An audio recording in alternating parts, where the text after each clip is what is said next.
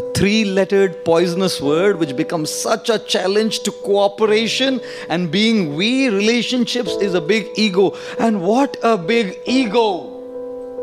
All relationships have problem because of ego. With spouses, with friends, with parents, with colleagues. All relationships issues, the we, we is threatened by this three lettered word called ego. Religious people are free from ego? One religious man is thinking, I'm better than you. The other religious man is thinking, I'm better than you. What the hell is going on here in this world? Where every other field, if ego is shown, we understand. Understand that people are not yet purified, people are not yet learned those higher things. In the field of religion, if people become a victim of ego and have communal conflicts, God, how shallow. How if we only understood that we're dealing with that same Father, that same God, and would be able to resolve these communal riots and these communal conflicts, which are all caused by nothing but a massive ego. God doesn't teach any of those things. We get blown up because of our practice and we start thinking this is the best. And goodness, the world has witnessed so many conflicts. Relationships fall apart only because of these ego. क्यों? Sorry नहीं बोल सकते।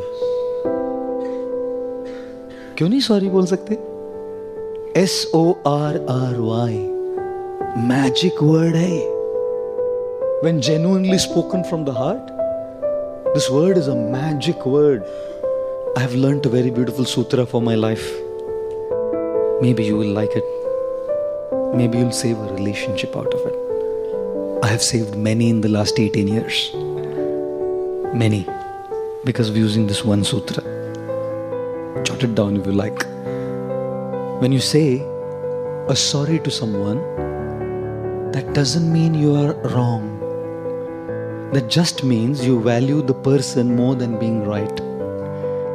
You prefer to save the person than being right.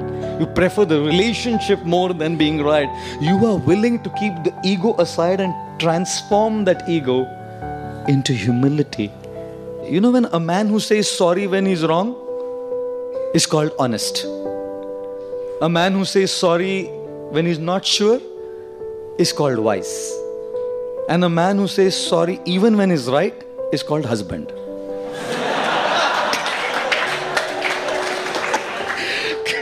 when we learn to be a servant in our attitude and serve others, transforming into humility, a lot of relationships are saved.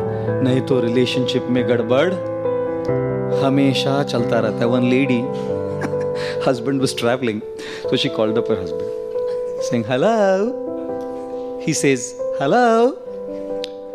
How are you? He said, How are you? You are teasing me? He said, You're teasing me? Khana kha liya? He said, Khana kha liya? The lady said, Acha opportunity. She said, I love you. Husband said, Khana kha liya maine.